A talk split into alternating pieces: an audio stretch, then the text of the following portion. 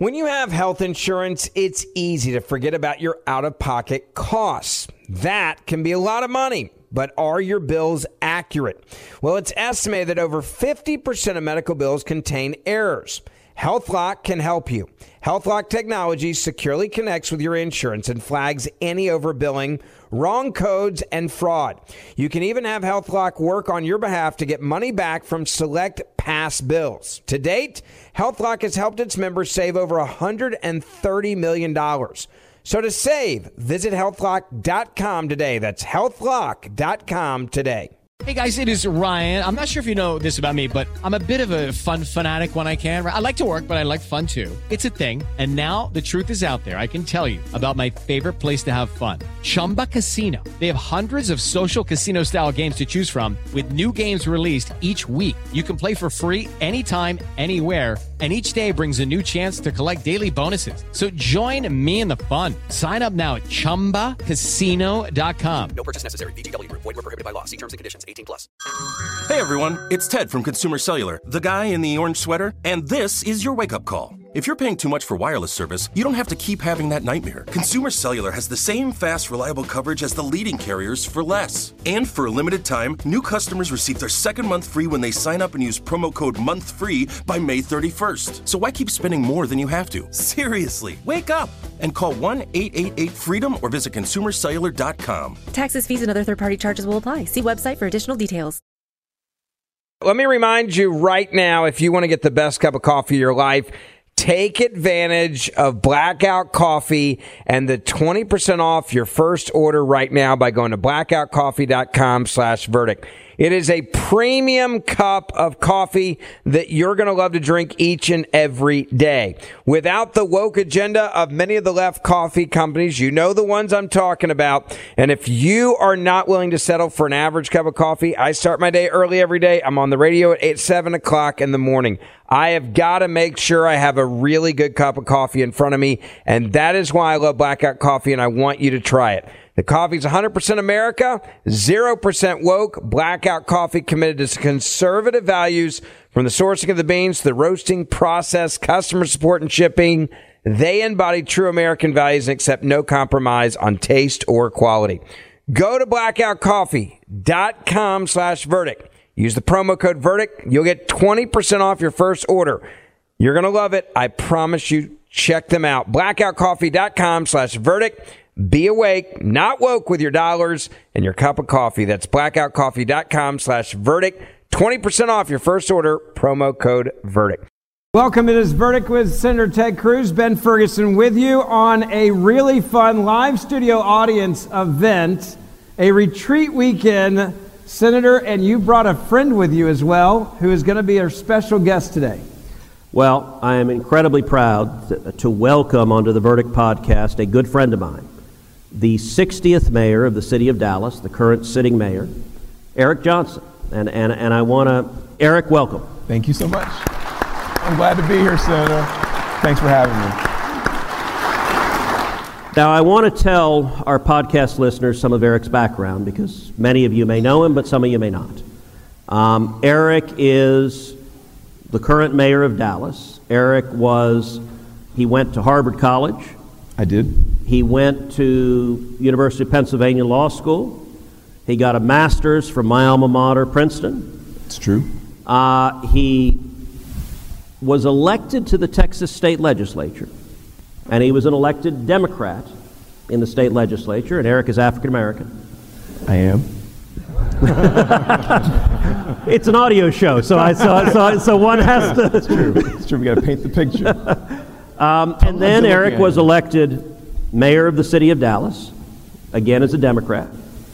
And then he was just recently reelected mayor of the city of Dallas. He was reelected with 93% of the vote in the city of Dallas. Technically 98.7, but I'll take 93. We'll take 93. Uh, and then after his reelection, Eric announced to the city of Dallas and the world that he was switching parties. And he left the Democrat Party and he became a Republican. And it was, uh, it was a decision that those of us who knew him and had worked with him, I have to say, I, I was not shocked or surprised. Uh, but it did shock and surprise a lot of people. And, and, and so Eric is, I think, a very important leader in Texas and a very important leader in the country. And so, Eric, I appreciate your coming and, and, and joining us this evening and, and being a guest on Verdict. I wouldn't want to be anywhere else. Thank you so much. This is a real honor to be here. Thank you for the invitation. And it's great to see all of you. All right, so you go to the Texas State Legislature, you get elected mayor of Dallas, you get reelected mayor of Dallas. Now, this entire time, you've been an elected Democrat. And as an elected Democrat, there's a Yeah. ecosphere around you. You've got donors, you've got volunteers, you've got supporters. Um, walk us through your decision making because switching party is a big deal. And, and I'm, I, I know you didn't make that decision lightly. So, so what, what led you to change parties? Yeah, and you know, I don't know if, if how how deep we can dive into this because I would. It's Look, the, the joy of a podcast is we say, can go as deep as you that- want, that's and, and that's that's that's, actually- actually what's fun that we're not on TV with a six-minute soundbite. We can actually talk about at. what's really going on. That's exactly what I wanted to know because, um, unfortunately, because of the, the, the structure of the traditional media, um, you really have to sort of hit that question quick and then get out of it, and you don't really get to give a full answer to that because Yeah. because it's way more complicated than, you know, there was this one thing that happened and I just said, I'm out of here. It, it, it's, it's an evolution for me in, in just kind of coming to accept who I have always been and why I've struggled as a Democrat the whole time. Was For- it, the, was it the issues that made you think about becoming a Republican?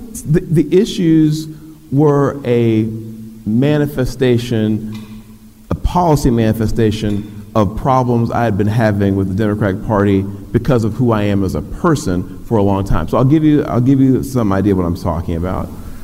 I was born in West Dallas, very poor community to working class parents who never went to college, but you know got married right out of high school, still married to this day, raised four of us, and I was raised in a community that was very, and in a family that was very, very faith oriented. The church was hugely important to us. I mean, I grew up, I spent more time in church than really any place else. I mean, we'd go to church Sunday morning, stay almost all day, go home for just a couple hours, and come back for Sunday evening. Yep. We'd go to Bible class on Wednesday. We'd have, you know, I wasn't in the choir 'cause I couldn't sing, but, you know, we had you know, song practice and things like that. So I spent a lot of time in the church, I spent a lot of time um, with grandparents who were very, very, very about the Church of Christ, and that's how, that's the tradition I was, I was raised in. And so we were sort of taught, and it was, it was separate and apart from anything political. My family wasn't political at all. No politicians in the family. I'm not even sure we had a real awareness of what was going on around us politically. But a very strong sense of just right, wrong. Um, you know, this is how you treat people. This is, this is how you behave. You follow the law. You obey the law. You work hard. You, you know, an honest day's work, honest day's pay. That just sort of, that was just always in the background. And so I think I was always politically in a weird posture with the Democratic Party because at its core, and I didn't understand this at the very beginning because, and I, I hope we can actually get to this and talk about this. There are some you sort of inherit the Democratic Party as a cultural heirloom when you're African American in this country. It Yep. sort of gets handed to you as part of who you are. I probably had more phone call. I know I had. I had more phone calls with people distraught about this party switch than I ever would have gotten if I had told people that I was actually leaving the church. Hmm. There's no question about it. Wow. There's no doubt about it. I will say that loudly and on the record. I had more panicked phone calls from people genuinely concerned about what I was doing and why I could, how I could do this, than I would have gotten if I'd said, I just don't think I'm into this Jesus thing anymore. I just don't think I'm not a Baptist or I'm not a Church of Christ or I'm not. I don't, I don't think I would have had anywhere near the same hmm. reaction. It's that cultural. How intense was that? Was it family? Was it friends? It was, was it just colleagues? I It mean, was where- a it was a lot of consternation. The family and friends was well meaning, but I think a lot of other folks it was just you know, we have to we have to take this guy down now, and it got it was it got to be pretty quickly. This, this the traditional standard partisan warfare stuff, but but kind of going back to what I was, and I said I want to know how deep we could go because this is actually pretty. I haven't had a chance to talk about this with anybody. The fit was almost in some ways inevitable. It was going to there was going to be a problem because at the Democratic Party's core, is what I was saying, is a belief that how things turn out for you in this country are largely determined by things that are outside of your control. Yep.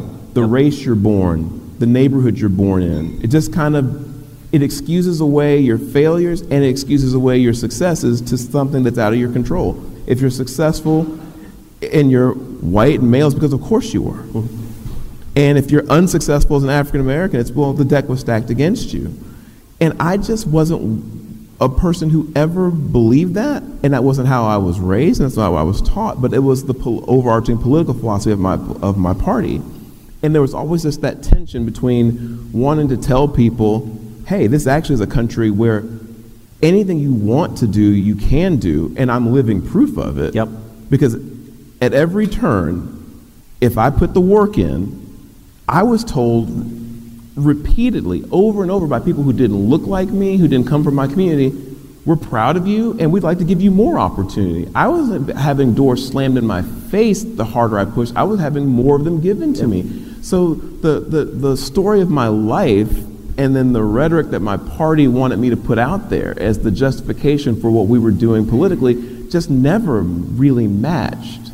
Well, I've, that- I've always thought one of the most important differences between the parties is that the Republican Party believes in individual responsibility and believes in merit and, and, and a meritocracy. Now, that's not to say that there aren't things that are unfair, but in the reason people come from all over the world to America is, is there's no country on earth where people can achieve their dreams the way you can here. And, you know, and I do think a lot of the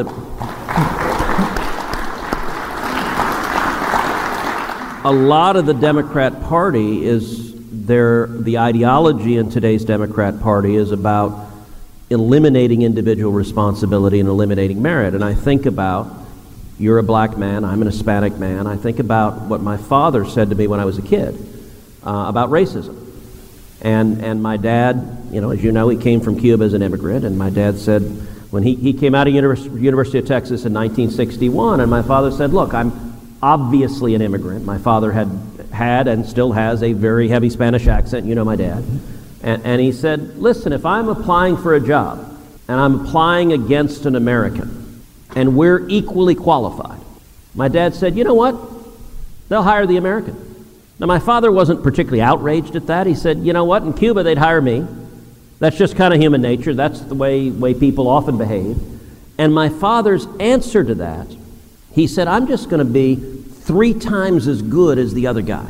I'll make it That's so the- you'd have to be a blithering idiot to hire the other guy. And, and when, you, when you take individual responsibility, and it's not to say racism doesn't exist, racism absolutely exists, but how you respond in the face of adversity.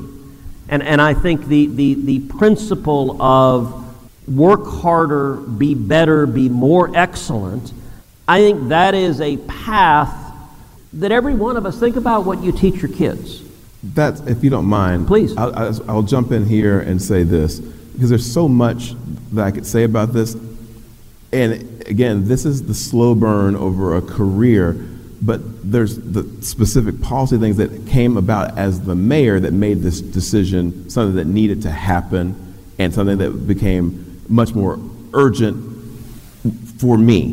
But while we're talking about sort of the underpinnings of this, and you talk about what you teach your children, that's really kind of the point in terms of the problem that I have with the Democratic Party's philosophy on this particular issue is you have to decide one way or the other what you're going to tell a generation Yep. of African American kids or kids who are growing up in tough circumstances. Are you going to tell them that your country doesn't work for you, doesn't really matter what you do, it doesn't work for you, it's not built for you, it's not designed for you, the system's stacked against you, and just hope that they don't, you know, turn to crime or turn to other things because you've told them that essentially that's fine, that's okay, because it, there's no way you could do the things you'd like to do legitimately. You can't get to where you want to go legitimately anyway, the deck stacked against you. Or do you want to tell them the truth, which is the system that we have is the best on earth for translating people's hard work and effort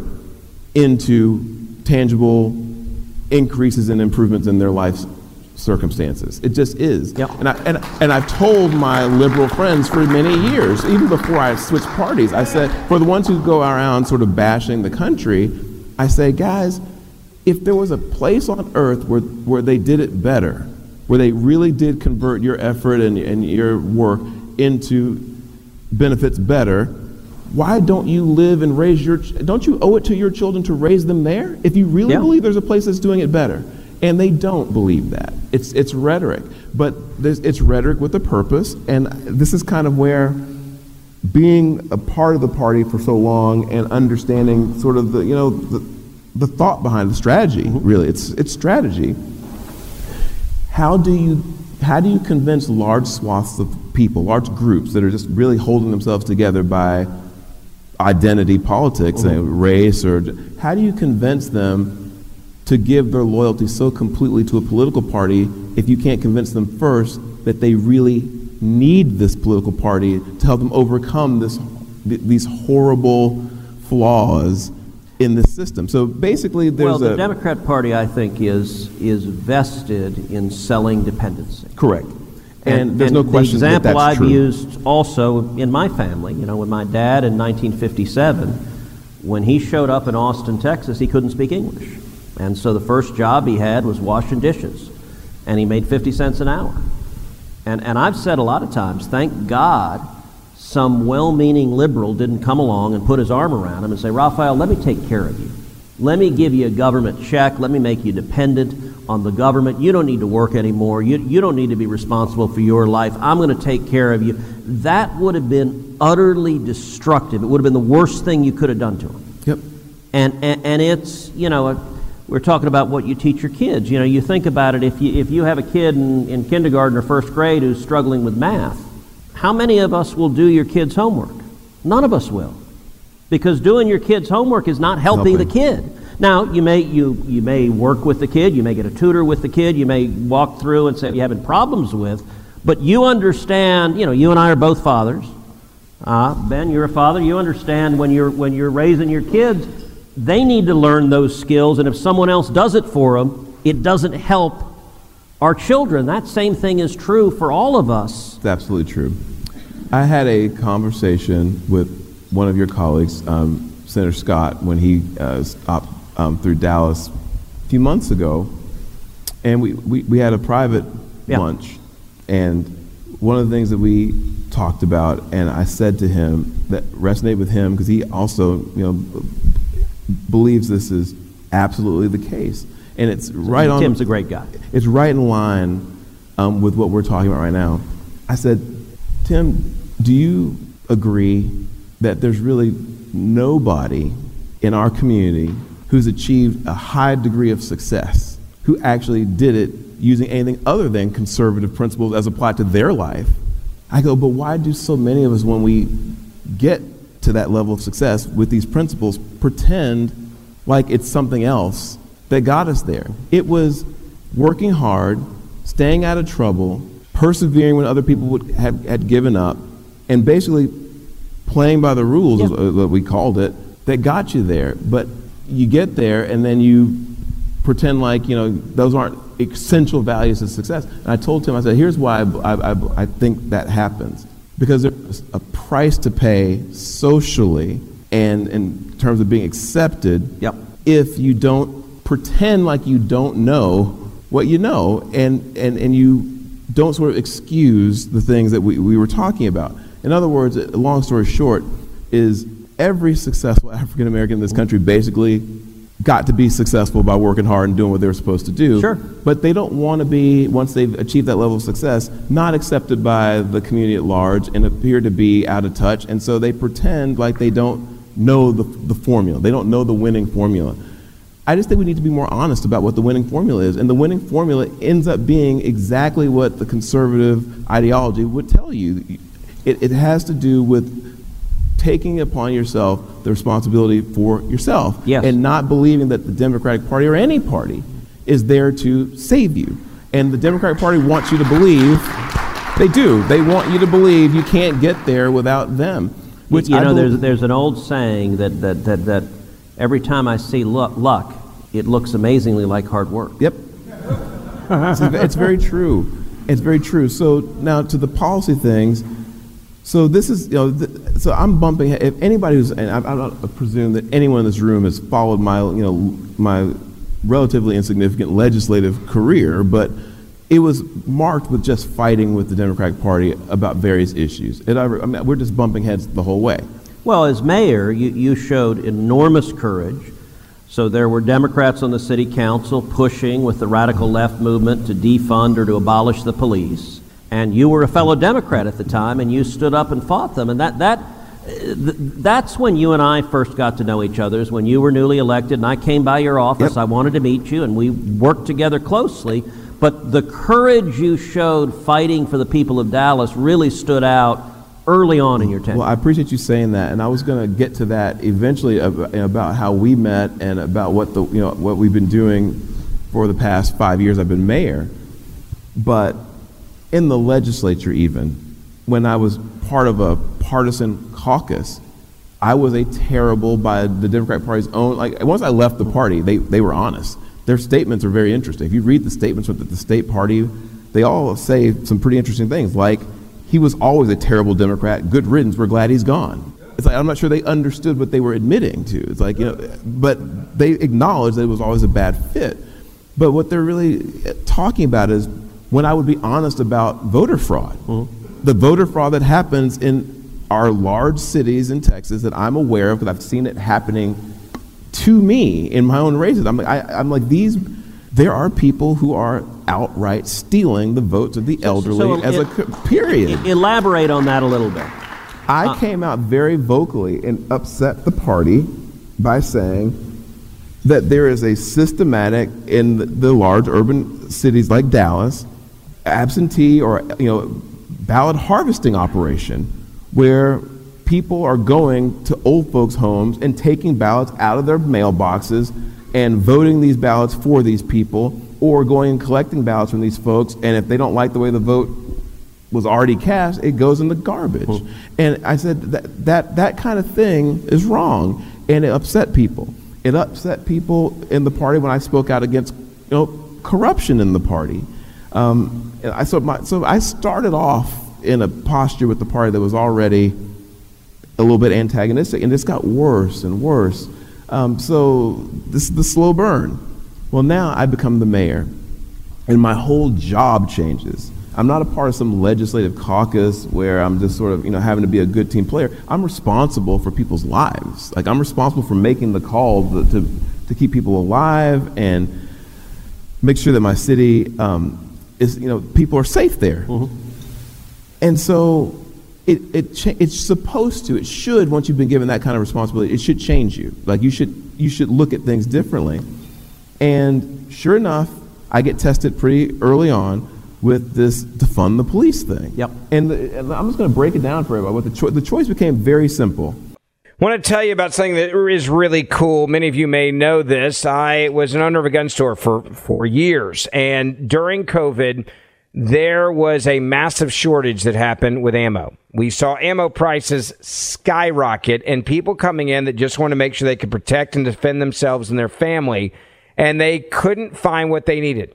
I back then thought, man, I wish there was a way that you could just get ammo and store it. Well, there is a way now, and it's called Ammo Squared. It's helping people just like you and I stay stocked up on ammunition automatically.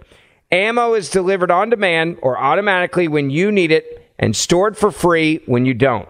It's customizable to your budget. You can buy as little as a few dollars a month and let it grow over time or buy a bunch all at once and you have it when you need it. It's truly automatic. Set it and forget it. Ammo purchasing. You pick your calibers, you set your budget, you select a shipping trigger, and that's it. Ammo builds up over time and it delivered automatically when you want it, no matter what's going on in the market because you already own it. In 2020, when the store shelves were empty and everyone had trouble finding ammo locally or online, Ammo Squared customers just need to ship their ammo stored at Ammo Squared and get it all immediately delivered with just the click of a single button. So forget about dealing with a moving heavy case of ammunition in your garage or having to figure out how to store it or worried about prices skyrocketing when you need it the most. Check out ammosquared.com slash Ben. That's ammosquared.com slash Ben to sign up and get free ammo in your account. It's effortless ammunition management. Ammosquared.com slash Ben to sign up and get free ammo in your account today. Just so people know that are listening around the country, because I think it's an important point. The defund the police movement that was rolled out nationwide, they wanted it to be successful in big cities. Dallas was one of them. This was a lot of outside pressure as well from coming from outside of Dallas where they were organizing Well, and spending money. I've never seen since. They didn't even live in. I don't even know where the. They don't even show. Huh. I- Wow. they're- It was they're a national yeah, campaign. Yeah, it was a national campaign with people who were, you know, rent a protester types, I guess. But the, here's my point. It, it's absolutely true there was a national movement, but the choice was pretty clear. If you were a mayor of a major American city, and more than likely you were a Democrat then, because I think the number is roughly 75% of the top 100 cities in America are run by Democrats. Um, and every mayor in the top 10 before me it was Democrat. Um, you really had uh, two choices. Um, go along with the defund the police idea because that's where the left was, that's where the activists were, that's where the pressure was, was to defund. And defund meant anything from, like what they did here in Austin, for a 40% across the board cut to your police department for no reason, not based on any facts, just because some activists decided that sounded like a good number. The proposal in Dallas was 60. That's what they wanted in Dallas, 60%. You can either do that and be a good Democrat and people leave you alone, or you could be a sellout and a bad Democrat and not do it and incur the ire. You're looking at the one Democratic mayor that I'm aware of in the United States who said, I'm not doing that. And the result, and this is like I said, when we started to get close, closer, I mean, the result was protests for weeks on end at night against Dallas City ordinances, with amplification and bullhorns and all stuff against Dallas City ordinances, standing on my private property, not on the street in, a, in an acceptable protest perimeter, but like on the grass, looking in the windows with two little children and a wife, like intentionally trying to intimidate me into changing my position to defund the police. And I never caved, even though it was horrible, horrible, horrible for my family. And that is when I really started to understand this isn't the fringe anymore of the Democratic Party.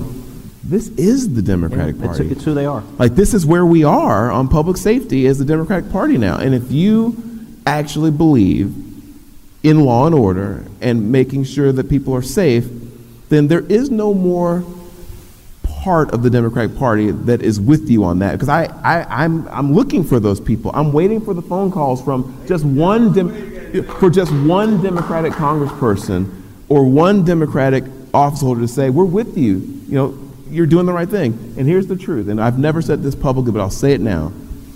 The only calls I got during that entire time saying, hold the line, keep your people safe, you're doing a good job, were from Republicans. And I was a Democrat as far as they knew, and there was no, you know, there's no, th- there was no reason other than it's the right thing to do what you're doing, and we won't let you know that. There was nothing to be gained politically from you standing with me publicly and saying this is the right thing to do. Greg Abbott did it. You did it. Dan Patrick did it. A lot of people just said that, that mayor's doing the right thing.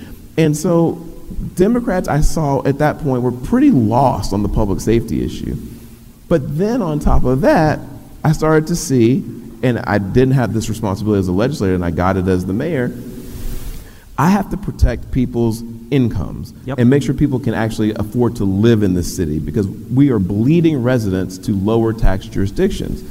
So I started to really dig into our tax policy and saying, you know, what are we doing to help our residents be able to live here, have businesses here, and be competitive with our local, you know, our competitors. And it turns out that we were doing a pretty bad job of actually even making an attempt to protect our taxpayers. We had the highest tax rate in Dallas of any of the, the cities in the area, and we have the second highest of any major city in the state. And so I, I really wanted to change that. The resistance that I got from the left leaning members of our council was incredible. Yep. And the way the argument was couched and the way that the strategy is to couch any effort to rein in spending at all, even to hold it steady from year to year, is being heartless and not caring about people.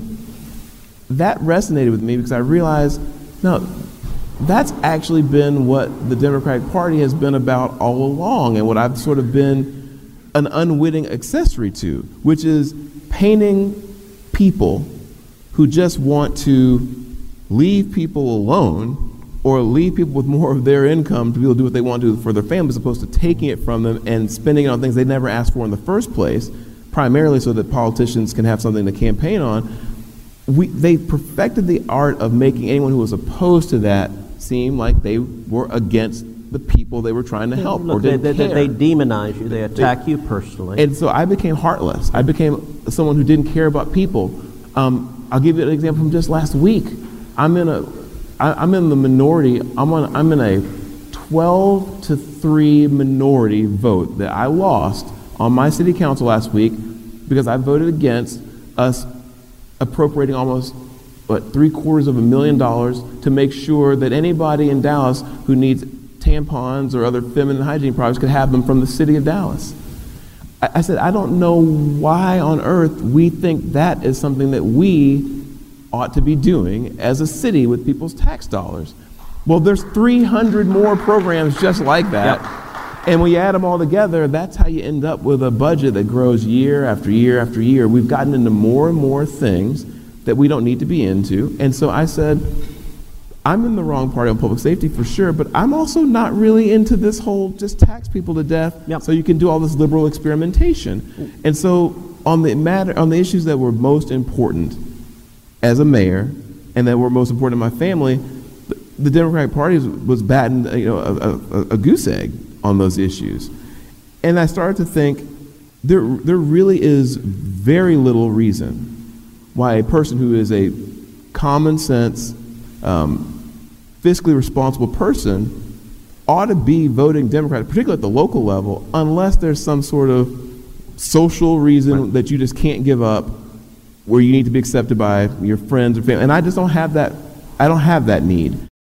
Like many of us, you might think identity theft will never happen to you. But consider this there's a new identity theft victim every three seconds in the U.S. That's over 15 million people by the end of this year, equal to the populations of New York, Los Angeles, and Chicago combined. Even worse, identity theft victims often don't even know they're victims. That's why Lifelock Identity Theft Protection alerts you to identity threats, even the ones that don't show up on a credit report, like data breaches, fraudulent bank transactions, loan and credit card applications, and crimes committed in your name. If your identity is stolen, your own dedicated Lifelock US based restoration specialist will work to fix it. Lifelock protects you in ways that you simply can't on your own. Join now and save up to 25% your first year at lifelock.com slash news. That's lifelock.com slash news to save up to 25%. Identity theft protection starts here. Two thirds of Americans are at risk of experiencing a blackout. You could be one of them, sitting in the dark and cold for hours, for days, maybe even weeks. Are you ready to protect your family? Well, you could be with the Patriot Power Solar Generator 2000X. Folks say this new solar generator from 4 Patriots is worth its weight in gold. Why? Because this generator has double the capacity and is expandable. So you can run big appliances like your fridge even longer. Or other devices like your electric blanket, your microwave, your RV, air conditioner, or even an electric wheelchair. You also get 12 outlets, including four AC outlets. so you can power more devices at once. And two USB C outlets, which can charge your phone 20 times faster than a regular plug. Best of all, the new solar generator is fume free, safe to use inside, and never needs gas ever. Over 150,000 Americans already trust Patriot Power Generators. So go to the number four, patriots.com slash verdict to get your solar generator now. You'll even get a solar panel included for free. Go right now to the number four, patriots.com slash verdict. When you have health insurance, it's easy to think, I'm covered, no worries. Well, not so fast. Remember, your out of pocket costs are not covered by insurance. That can be a lot of money for your family. But how do you know you're not being overbilled? It's estimated that over 50% of medical bills contain errors. Unless you're a billing expert, how do you know your medical bills are accurate? HealthLock can help. HealthLock is a healthcare technology company that securely connects with your insurance. When your medical claims come in, HealthLock technology reviews the claim for errors like overbilling, wrong codes, and fraud. HealthLock makes it easy to find and fix hidden errors so you pay only what you owe. You can even have HealthLock work on your behalf to get money back from select past bills. To date, HealthLock has helped its members save over $130 million. Bottom line, insurance alone isn't enough. To save, visit healthlock.com. Do it today before you see another healthcare provider. That's healthlock.com. Well, let, us talk about that a little more, but I will say one of the greatest ironies is the rhetoric that the left uses in support of their policies, I think, is 180 degrees opposite reality. So, for example, the effort to defund the police is advanced by uh, movements and activists and, and billionaire donors who are embracing the slogan Black Lives Matter. Now, as a statement, Black Lives Matter is unequivocally, absolutely true. But the undeniable fact is that when you defund the police, inevitably more African Americans are murdered, more black lives are lost, because for a great many of our African American citizens and our Hispanic citizens, they live in, in more low income neighbor, neighborhoods that are, that are more subject to crime. And when you pull law enforcement out, um, you know, we're, we're at a dinner right now. I guarantee you, anyone here, if we told you, hey, we're going to pull the cops out of your neighborhood, everyone here would say, no, no, no, that's a terrible idea. But yet, we see these left wing activists, in the name of a slogan, Black Lives Matter, removing police protections from vulnerable black families, and the result is far more African American murders, and yet they continue to embrace that same rhetoric. So I don't have to guess about it because not only do I have the knowledge uh, of being the mayor and knowing the crime statistics for my city, but I also have the the experience, the lived experience of, of growing up African American in Dallas, in the very communities that we're talking about. So I, I, I am familiar with this issue as intimately as you can possibly be, both from sort of the policy making standpoint and just the, the life experience. And I can tell you, I'm, I'm going to end the suspense for folks. It's not, I'm not guessing about it. I can speak on it with authority, and that's why people on the left don't even they don't even challenge me on this because they know yep. that I'm not only am I right, but that I have the credibility on that. I got the street cred uh, to speak on this. The Black Lives Matter thing and the defund the police thing are kind of issues that have been conflated, but the truth of the matter is is defund the police for sure was a construct of frankly, white liberals who don't yep. live in those communities at all. Yep. And was never asked for, irrespective of their party affiliation, yep. by African Americans who lived in crime ridden neighborhoods. Yep. Never. African Americans never at any point said, we want the police out of our communities. They said, we want more police in our communities. We want them to be well trained. We want them to, to, to resp- you know, we want, we want to live in a safe community, and we believe the police are part of that. So it was never true to begin with. It was a political right. thing to begin with. So I want to tell you about our friends over at Patriot Mobile. If you are sick and tired of giving your money to woke companies that literally hate your values, hate your family values, hate your faith, it is time for you to vote with your dollars and switch to a company that stands by what you believe in. That is Patriot Mobile. When I look down at my phone, I see the word Patriot in the top left. Why? Because I switched to Patriot Mobile. Now I get the same great service that I had with Big Mobile. But the biggest difference is every time I make a call, every time I send a text, and every time I pay my bill, I know I'm standing with a company that's actually fighting for my values. Patriot Mobile offers you dependable nationwide coverage giving you the ability to access all the major network towers, which means you get the same coverage you've been accustomed to without funding that left. And when you switch to Patriot, you're sending a message because 5% of your bill every month is given back at no charge to you to causes that you help choose to support. We're talking about supporting free speech, religious freedom, the sanctity of life, our Second Amendment, as well as supporting our military, our veterans, our first responder heroes, and our wounded warriors. How easy is it to switch? Just go to patriotmobile.com slash verdict. That's patriotmobile.com slash verdict or call them 972 Patriot. Make the switch and make a difference with that bill every month. Free activation when you use the offer code ver- verdict. That's 972 Patriot, 972 Patriot or patriotmobile.com slash verdict. What was the reaction of police officers when this was going down? I mean, we saw a lot of them were trying to, you know, be quiet, stay out of the politics. But you were a Democrat. You have a large police force with a lot of minorities in it.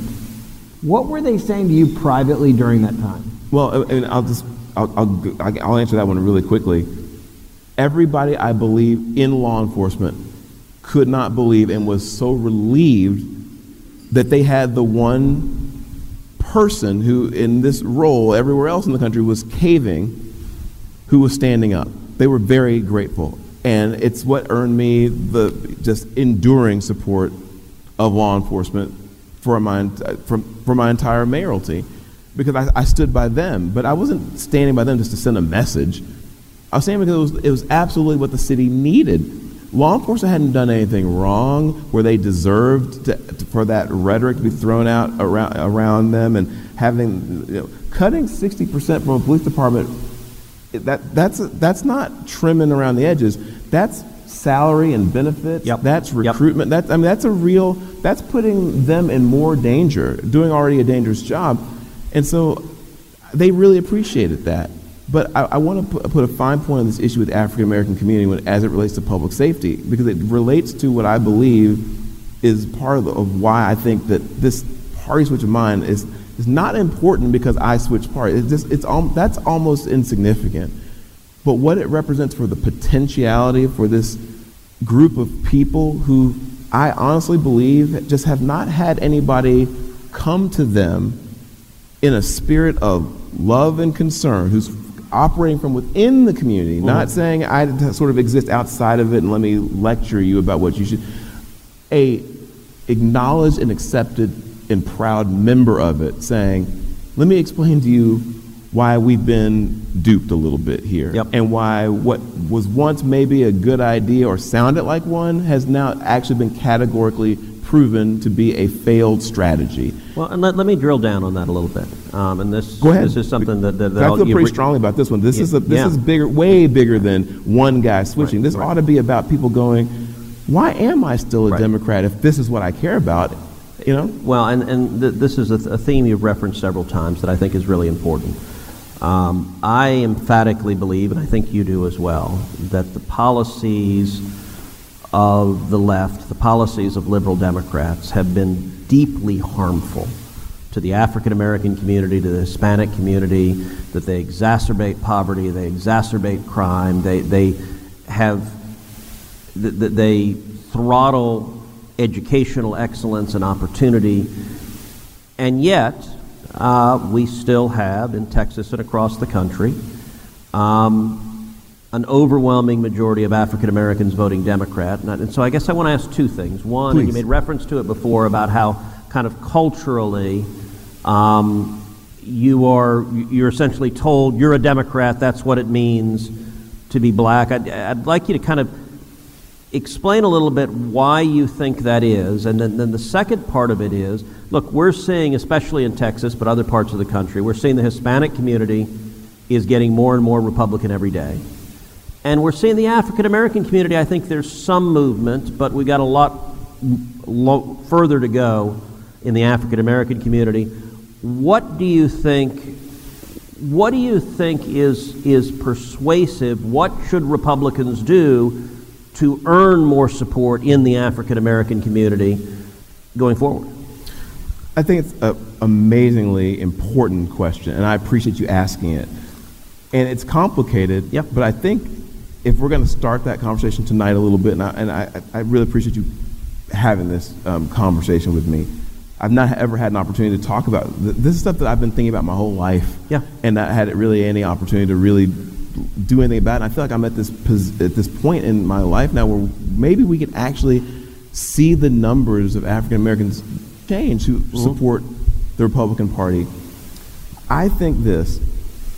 I think it's perfectly understandable in a limited resource environment, which is what any political campaign is or any political party is, like resources are infinite, to say to any group that at any point in time is only throwing you 10% of their support, i.e., they're against you 90% of the time, that that's not where we ought to be investing. I think that's a perfectly rational decision. Mm-hmm. That the perfectly rational decision in a lot of ways to not play the game at all because it's not it's not perceived to be a particularly um, fruitful game plays very easily into a narrative that and therefore that party doesn't care at all. Right. So you got one party that may be able to be criticized for being inefficient and ineffective, but they're telling you they care. And you got another party that might not be telling you they hate you, but they're just sort of focused on groups that produce more eff- efficiently support. Mm-hmm. I mean, it's a, it's, a, it's, a, it's a tough slog when you're talking about 90 10. Yep. And so it's understandable, but it's come at a cost. What I'm saying and what I'm feeling instinctively, politically right now, is that there's, a, there's been a, a maturation that was inevitable in African Americans' position in this country. We are better off than we've ever been. Are we as well off as we'd like to be? No, but we, we are better off. We're better educated. We're better everything. There's anybody who says we're not better off today than we were, you know, in the immediate you know aftermath of the Civil War or, or during the Civil Rights era is is just playing a game. They're playing a rhetorical game. Yes, we are. We're not where we'd like to be, but we are better than we're further ahead than we've ever been. What that means, though, is that people maybe have more of an opportunity now to sit back and look at things and, and ask that question of how has this approach of making everything about the community in terms of everything I do is written off to societal factors, right? We can't hold, we can't even hold a criminal accountable because it's society's fault. Everything in, uh, in the Democratic Party, my experience was anything you tried to actually pin on an individual was Yep. written off to society. So, as a mayor, for example, I am really deeply concerned about the victims of crime because they did nothing wrong. The law enforcement folks who are out there risking their lives to prevent crime and to address crime. And then the would be victims of crime that we're trying to protect, right? That's what I care about. Victims, would be victims, cops the Democratic Party really seems, I mean, legitimately mm-hmm. seems to care more about the, perpe- the perpetrators of crimes than the victims of crimes or the would be victims or the police. And I tell you what my evidence of that is, is whenever somebody does anything, the finger gets pointed at the rest of us and we get told how if we just had built a, another recreation center or, you know, if we had put more money into the schools, this person may not have murdered that person or this person may not have raped that person. I grew up as poor and as black as you can grow up, and I can tell you in every poor black community in this country, 80% of the people, like in any other group, are making the decision every single day to follow the law and do it by the rules. It's 20%, like Well- in any group. Well, look, the whole are- country saw the image just a couple of weeks ago of the six illegal immigrants in New York City who beat up two New York cops. They get arrested, and within hours, they get released, no bail. And they walk out, and with both hands, they're flipping the bird at everyone. And, and, and that, that, to me, that image uh, of those angry illegal immigrants flipping the bird, I think sums up the, the, the, the absolute depravity of the view of the left. And, and, and we're seeing, look, we're seeing great American cities being destroyed. As you know, Heidi, my wife, is a, is a native Californian. You look at California, you look at a city like San Francisco. San Francisco is an iconic American city. In the last couple of years, 22 major retailers have shut down downtown because the crime has gotten so bad.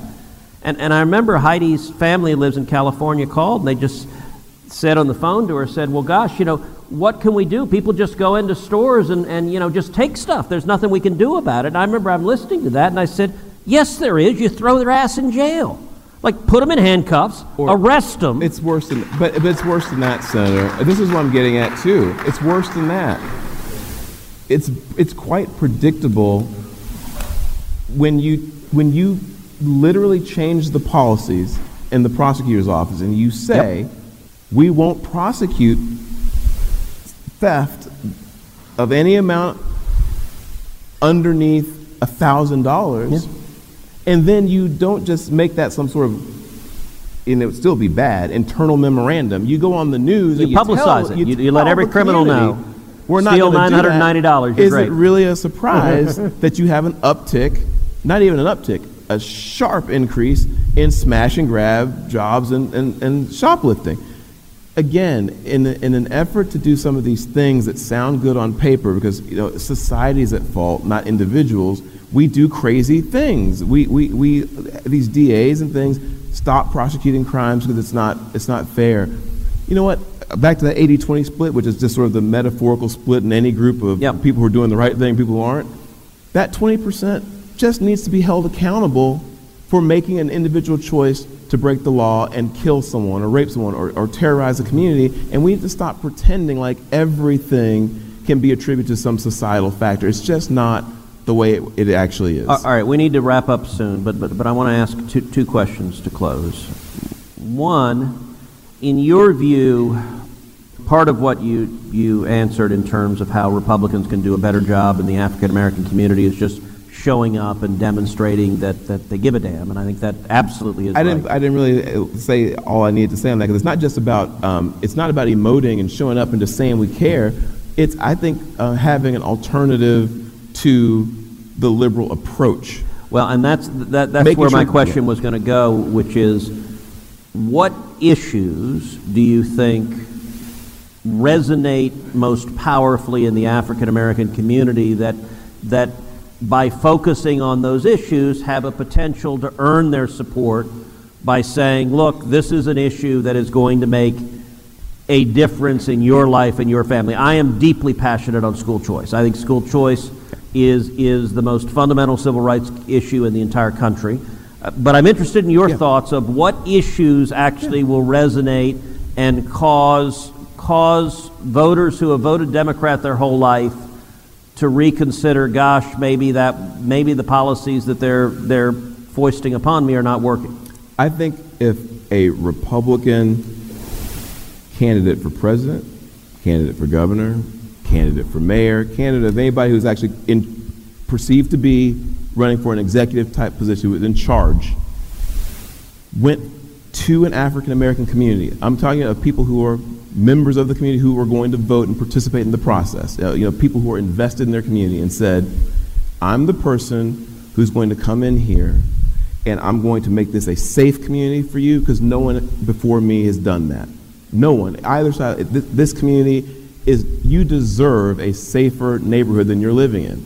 I want you to be able to walk from your house to the end of the block and back home without being worried about being mugged or, or robbed or killed. I- and you don't you know, feel safe doing that right now. I want your grandson to feel safe walking from the school bus home, and he doesn't feel safe doing that right now. I want to restore a genuine sense of safety to this community. That's number one. Yep. Number two, I understand that the burden of high taxes falls disproportionately on you. I have polling from my mayoral campaigns that shows in Dallas, Texas, the groups of voters who most want their taxes lowered are African Americans followed by Latinos. Hmm. Whites Wow. are in third place because they're paying a higher percentage of their income in the taxes. Yeah. It hits them the hardest. Yep. They are the most worked up about their property tax bill and would most like to see. I'm going to take Well, it's a barrier to entry. If you're climbing the economic ladder, it hits you the hardest on the earliest rung. This is supported by polling data. It will show you that hmm. poorer folks actually are most crippled by reckless tax policy at the local level in particular.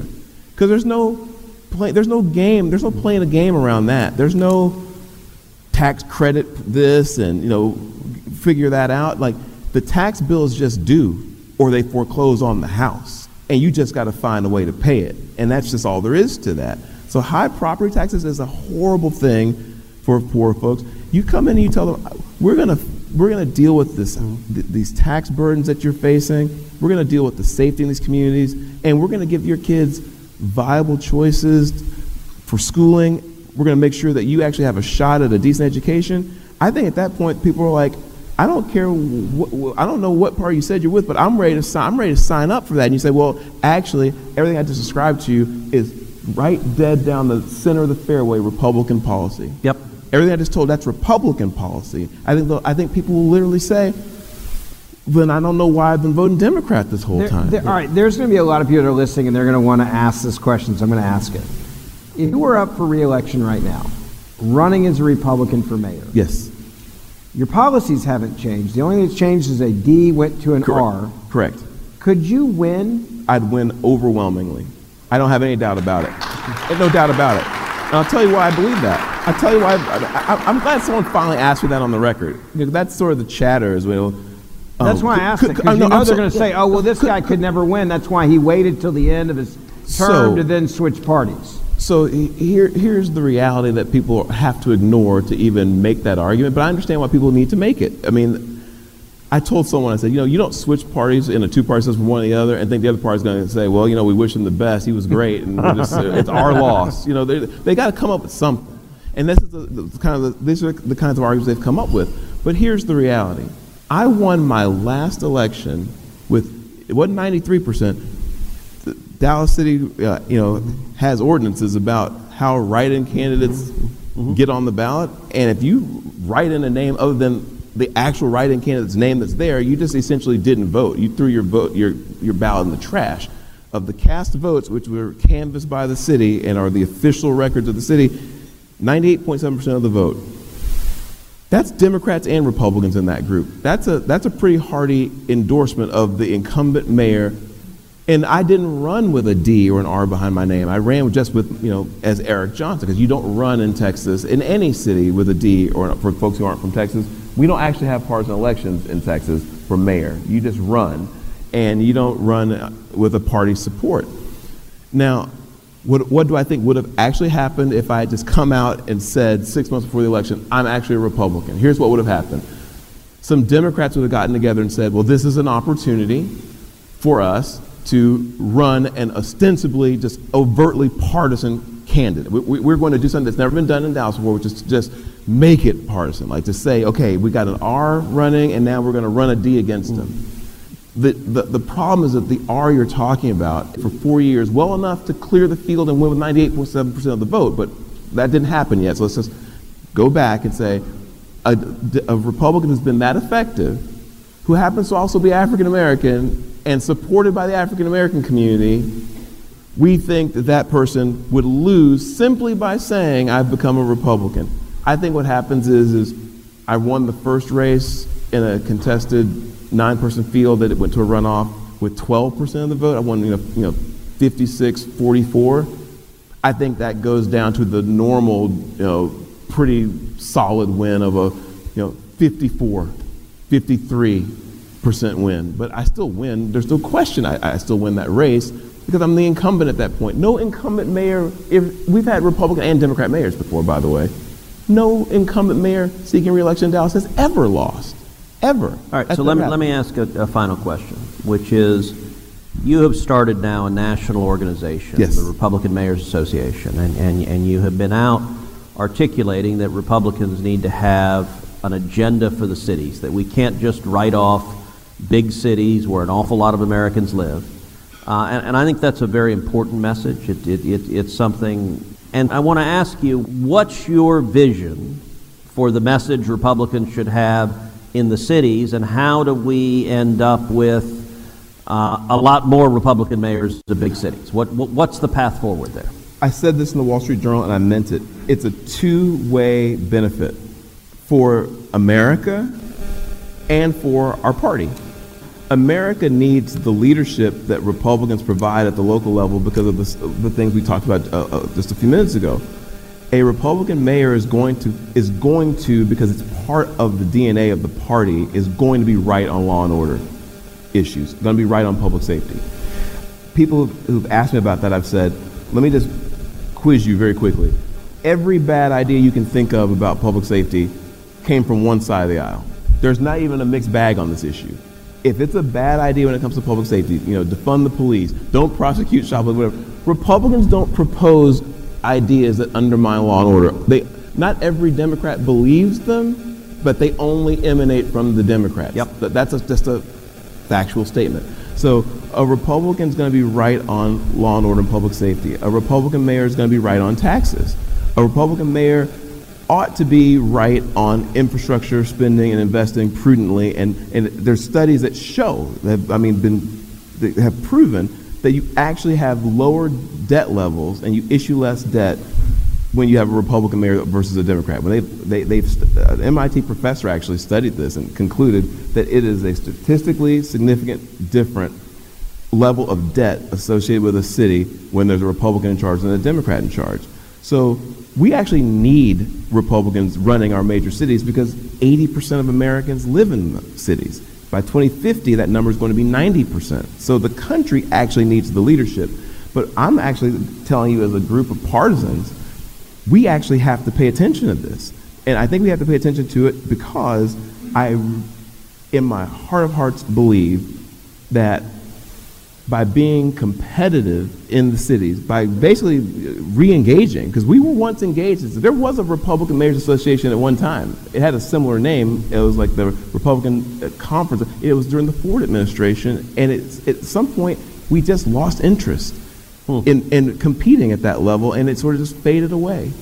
But it was very active at one time, and we were more competitive in our cities at one time. We need to get more competitive there again because the margin of victory at the state level in states like Wisconsin, in states like Michigan, yep. states like Pennsylvania, yep.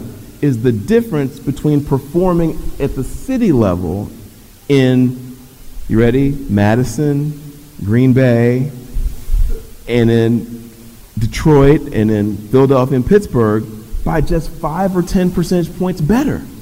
So, in other words, engaging in the cities in a more significant way and having the GOP brand associated with the things we're talking about at the local level, it doesn't take that many votes, and now all of a sudden the whole state is no longer lock, stock, and barrel going one direction because the, of the advantage that's been run up in the cities. You've cut uh, into the advantage that the cities have. You know, Eric, I'll tell you on, on that point. Um, so Heidi and I met 25 years ago when we were both working on the George W. Bush campaign in 2000, the presidential campaign. And actually, in that campaign, you know, I was a young 29 year old staffer, uh, but I wrote, wrote a memo uh, urging that the campaign consider at the time Condoleezza Rice as a VP uh, nominee. And in the course of the memo, I laid out all sorts of reasons why I thought this was worth considering carefully.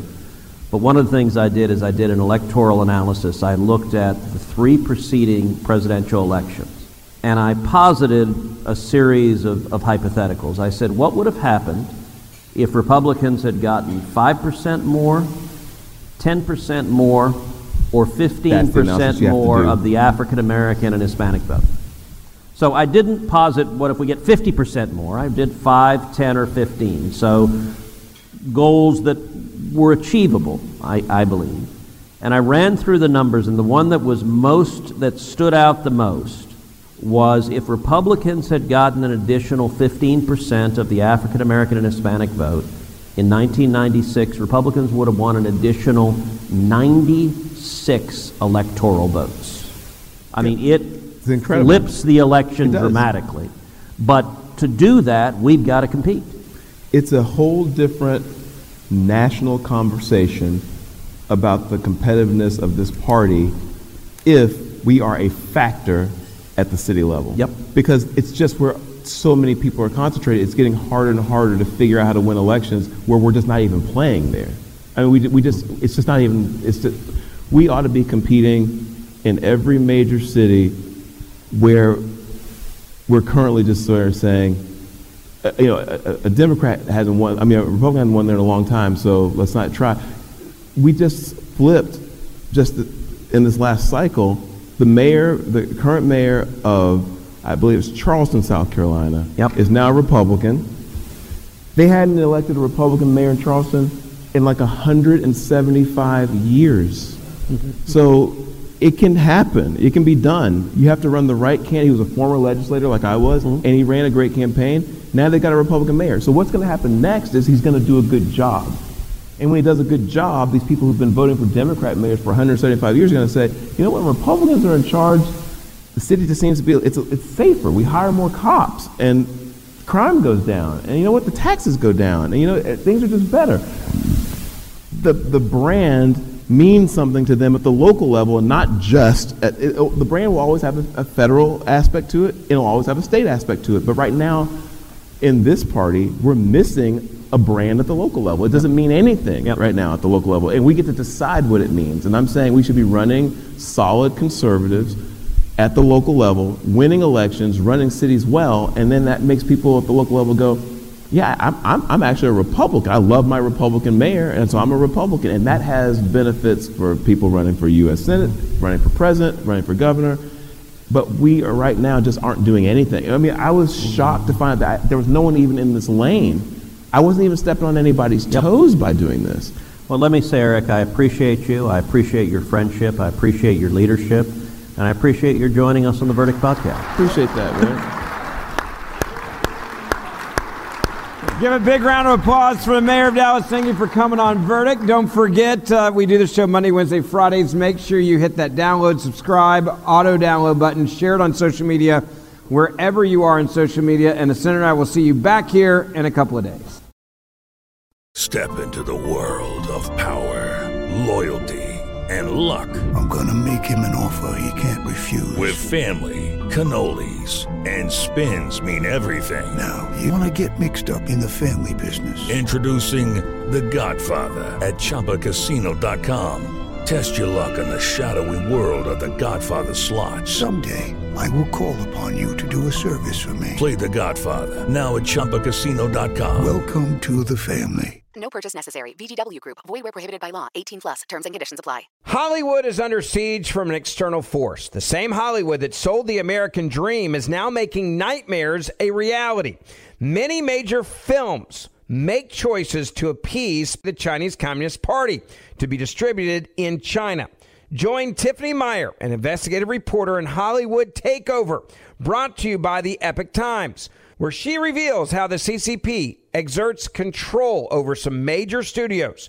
Don't miss the most important documentary about Hollywood yet. For a limited time, watch the first 10 minutes for free at hollywoodtakeover.com slash Ben. hollywoodtakeover.com slash Ben. Ben Ferguson here, and if you're an accredited investor, U.S. oil and gas should be a part of your investment portfolio. And I want you to visit LabradorEnergy.com. Beyond the possibility to invest in a sector that historically delivers sound returns, when you invest with Labrador Energy, you may be able to structure your investments to offset active or passive income. According to many sources, U.S. oil and gas drilling remains one of the best tax advantaged income investments available. Visit LabradorEnergy.com. You may be able to reduce your tax liability while investing in a sector that historically delivers sound returns. Learn more now at LabradorEnergy.com today. Offer for accredited investors only. Past performance is no indication of future results. Investing involves risk. Consult your legal, tax, and financial advisors and read the prospectus before making any investment decisions. Visit LabradorEnergy.com for the prospectus and more information.